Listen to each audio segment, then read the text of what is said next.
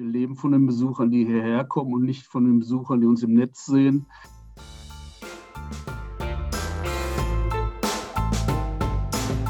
Mission Weißer Flamingo, der Kulturpodcast aus dem Münsterland. Hallo und ganz herzlich willkommen zu einer neuen Folge vom Weißen Flamingo. Ich hoffe, ihr seid alle gut ins neue Jahr gekommen. Wir starten hier, wie versprochen, mit einer ganz klassischen Folge im Januar. Obwohl ganz so klassisch ist sie dann doch nicht. Zumindest für mich nicht. Ich kann im Moment natürlich nicht durch die Region fahren und meine Interviewpartnerinnen und Partner und vor allem die Einrichtungen persönlich besuchen.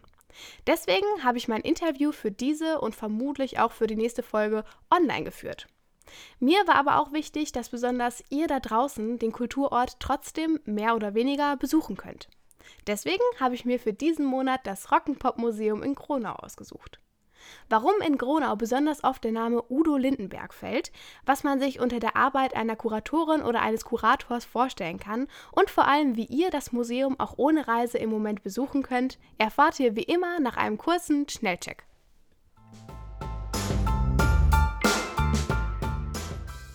Das Rock'n'Pop-Museum in Gronau wurde zweitausendvier durch die Initiative von Udo Lindenberg eröffnet. Seitdem fasziniert es von jung bis alt jede Generation mit einer einzigartigen, interaktiven Dauerausstellung über die Geschichte der Populärmusik des zwanzigsten Jahrhunderts.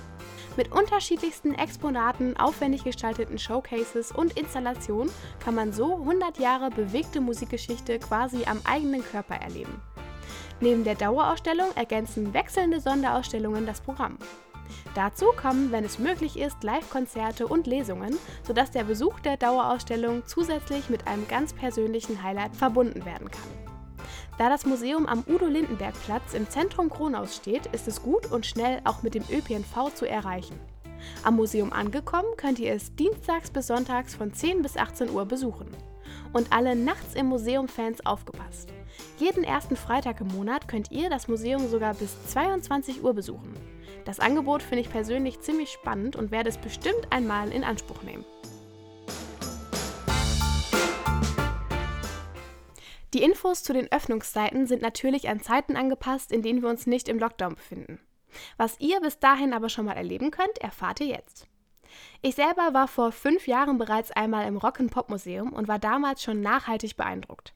Gerade die interaktive Ausstellungsart des Museums finde ich in Gronau einfach einzigartig und sehr modern. Umso glücklicher war ich, dass ich für diese Folge auch einmal hinter die Kulissen schauen bzw. eher hören durfte. Dafür habe ich Doktor Thomas Mania interviewt. Doktor Mania ist seit zweitausend Teil des Museums und hat damit sogar bei der Planung mitgeholfen. Das Museum selber wurde nämlich erst vier Jahre später eröffnet. Als aktiver Teil seit der ersten Stunde weiß er, warum es überhaupt ein Rock'n'Pop-Museum ist. Ja, das Rock'n'Pop-Museum beschäftigt sich natürlich dann mit Rock- und Popmusik. Das ist natürlich wissenschaftlich überhaupt kein richtiger Begriff. Wir haben das damals so benannt, weil das in Plattenläden so gehandhabt wurde. Rockmusik war sozusagen das progressive Element und dann die Popmusik, der Mainstream. Das waren damals die Begriffe, unter denen man das verstanden hat, wissenschaftlich vollkommen falsch. Ich meine, Popmusik ist natürlich der übergeordnete Begriff und Rockmusik wäre jetzt ein Genre, also da muss man dann natürlich differenzieren. Es hat aber bisher so funktioniert, die Leute verstehen das. Wir widmen uns eigentlich so ja, ca. hundert Jahre Popmusikgeschichte, wobei unser Fokus in der neuen Dauerausstellung erst so ab neunzehnhundertfünfzig liegt.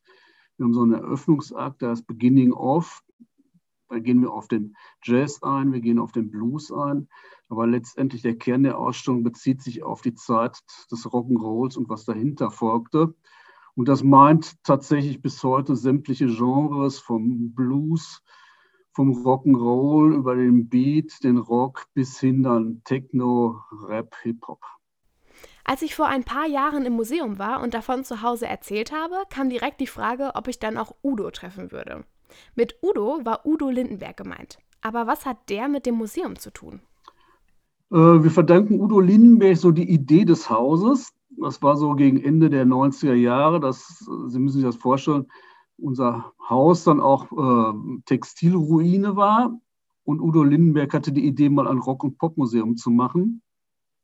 Die Idee wurde dann aufgegriffen von der Stadt und letztlich zur Entwicklung äh, weiter betrieben. Äh, Udo Lindenberg ist jetzt in unserer Ausstellung auch inzwischen sehr stark vertreten. Also er hat uns sehr unterstützt bei der Neu-Relaunch unserer Dauerausstellung, die wir vor zwei Jahren feiern durften. Er unterstützt uns mit einer Pre-Show, die die Besucher begrüßt.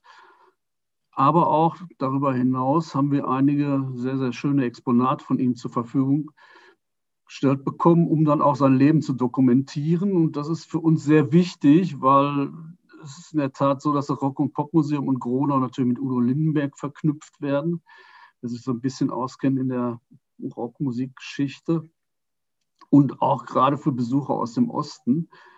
Es ist sehr wichtig, dass Udo Lindenberg hier vertreten ist. Die kommen tatsächlich dann über hunderte von Kilometern aus dem Osten hierher, um Udo Lindenberg nochmal abfeiern zu können. Das hängt natürlich damit zusammen, dass er in der D D R damals eine große Bedeutung für viele Leute hatte, war sozusagen ein Sendbote der Demokratie. Und von daher entwickelt er dann auch große Attraktivität dann für dieses Haus. Und ist in diesem Sinne natürlich auch extrem wichtig für das Rock'n'Pop-Museum. Doktor Mania hat gerade angesprochen, dass sich die Besucherinnen und Besucher von Udo Lindenberg sogar selber begrüßen lassen können. Das ist ein besonderes Highlight der Dauerausstellung. Auch wenn die ein fester Bestandteil des Hauses ist, heißt das aber nicht, dass sie nicht ab und an überarbeitet wird.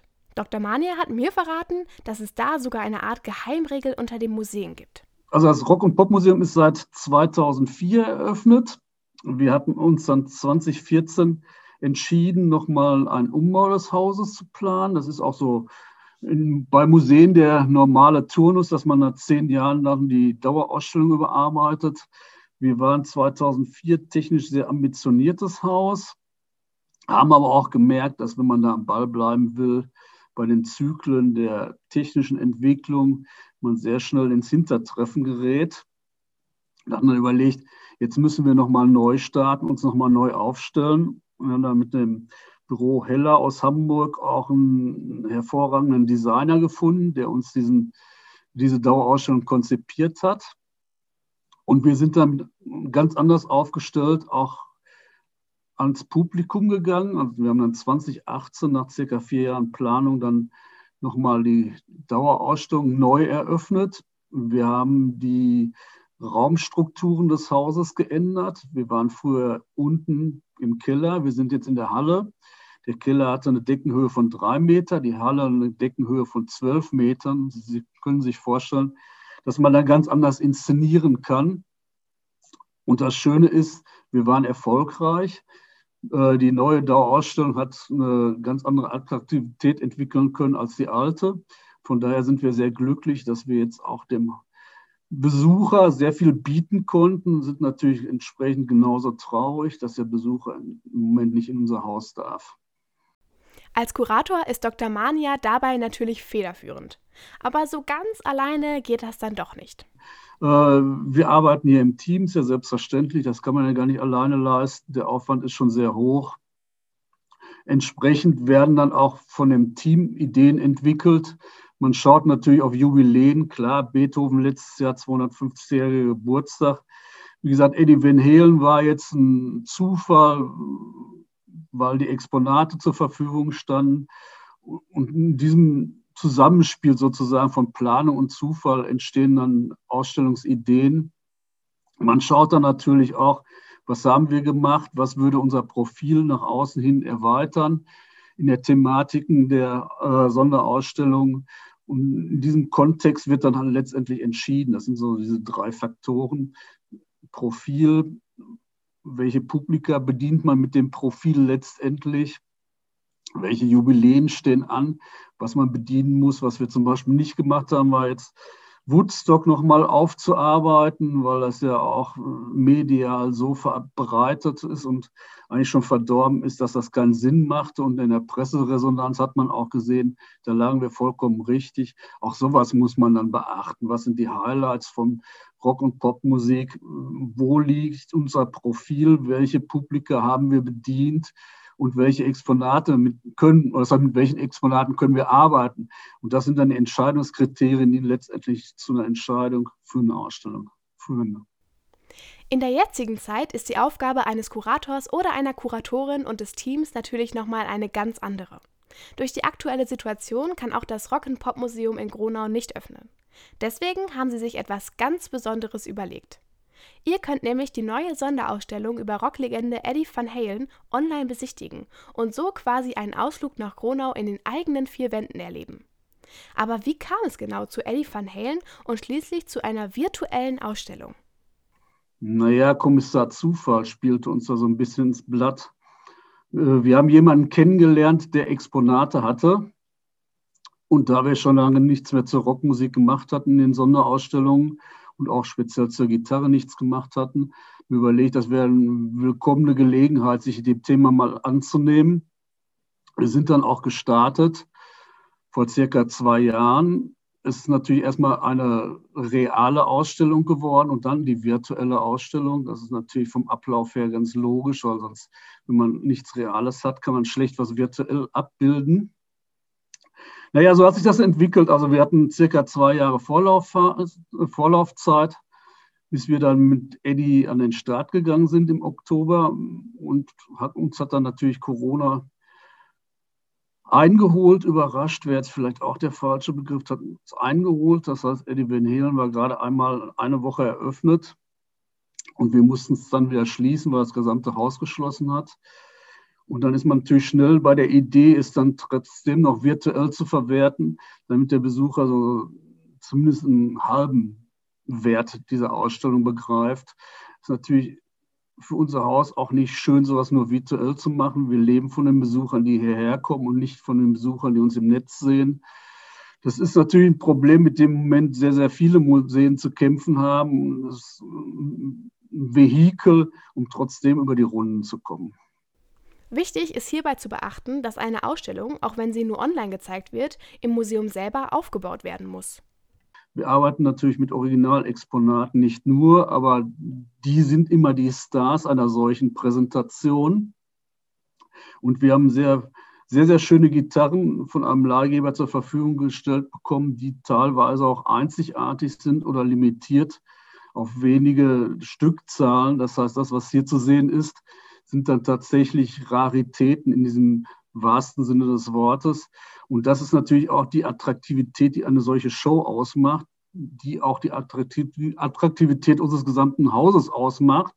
Und wenn man dann aus dieser Perspektive Exponate betrachtet, wird man auch schnell verstehen, dass virtuelle Ausstellungen zwar schön sind, aber sicherlich nicht das Kerngeschäft unseres Hauses bleiben werden. An dieser Stelle ausnahmsweise eine kleine Randanmerkung von mir. Auf dem Instagram-Account des Museums könnt ihr euch in dem Highlight Eddie Van Halen den Entstehungsprozess der virtuellen Ausstellung ansehen. Ich fand das mega interessant, mal zu sehen, was da hinter den Kulissen so gemacht wird. Auch wenn es für uns daheim eine gute Variante ist, das Museum durch die Online-Ausstellung zu besuchen, ist für Doktor Mania aber trotzdem klar, dass das kein Ersatz für eine reale Ausstellung sein kann. Problem ist natürlich auch bei der virtuellen Ausstellung eine rechtliche Frage, eine Lizenzfrage. Das, was wir hier an Musik abspielen im Hause, dürfen wir natürlich im Internet abspielen. Das heißt, auch da müssen wir dann letztendlich unser Angebot virtuell reduzieren. Von daher auch nicht nur die Exponate, die Objekte, sondern auch die mediale Einbindung ist bei uns im Hause sehr viel einfacher, weil die Lizenzen halt für das Haus abgeschlossen werden und nicht für das weltweite Netz. Da muss man natürlich mal sehen, dass man da ganz vorsichtig agiert. Für das kommende Frühjahr schaut das Museum deshalb optimistisch nach vorne und plant die kommende Ausstellung Ludwig lebt so, dass wir sie, wenn möglich, auch in echt besuchen können. Da wir fest davon ausgehen, dass ab April, April, Mai unser Haus zu besuchen ist, gehen wir auch davon aus, dass wir die dann tatsächlich real am Markt sein können mit der Beethoven-Ausstellung. Ich glaube nicht, dass wir diese Ausstellung nur aufbauen, um sie zu filmen, virtuell ins Netz stellen zu können. Das ist zu aufwendig. Daran hängen ja auch eine Menge Kosten. Sie müssen sich vorstellen, Eddie Van Halen hat der Aufbau vier Wochen gedauert. Beethoven ist nochmal viel raumgreifender, viel größer. Da muss man mit sechs Wochen Aufbau rechnen, für den man dann Firmen beauftragt, die auch nicht ganz billig sind. Und das zu tun, um sie abfilmen zu können, das halte ich für unrealistisch. Also das werden wir wahrscheinlich nicht tun. Das war jetzt bei Eddie halt so, was sich so ergeben hat, die Ehe stand, wie sie gern verwertet haben. Aber das ist natürlich auch mit einem hohen Aufwand verbunden.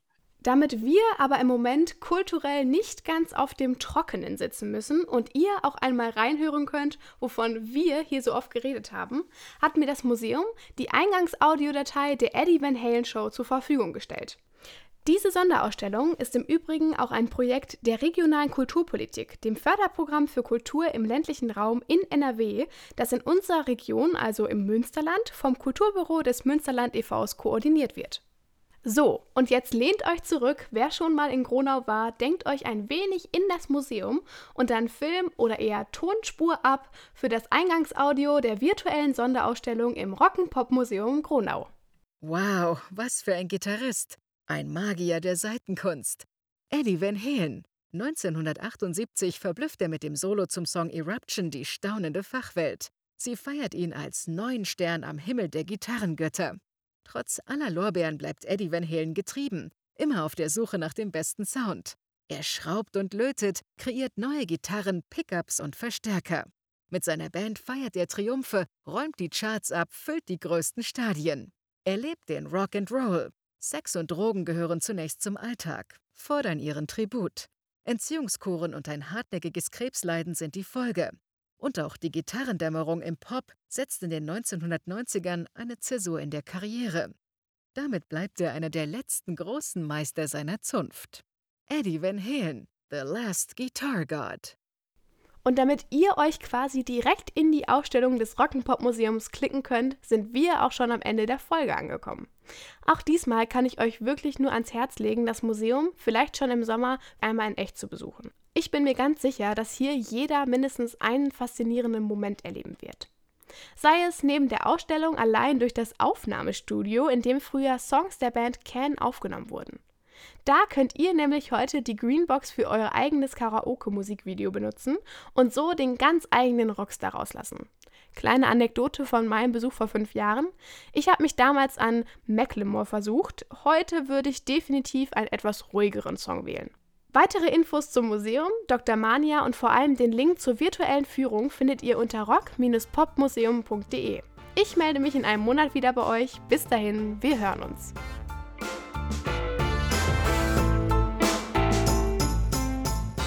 Mission Weißer Flamingo, der Kulturpodcast aus dem Münsterland, ist ein Projekt des Kulturbüro des Münsterland e V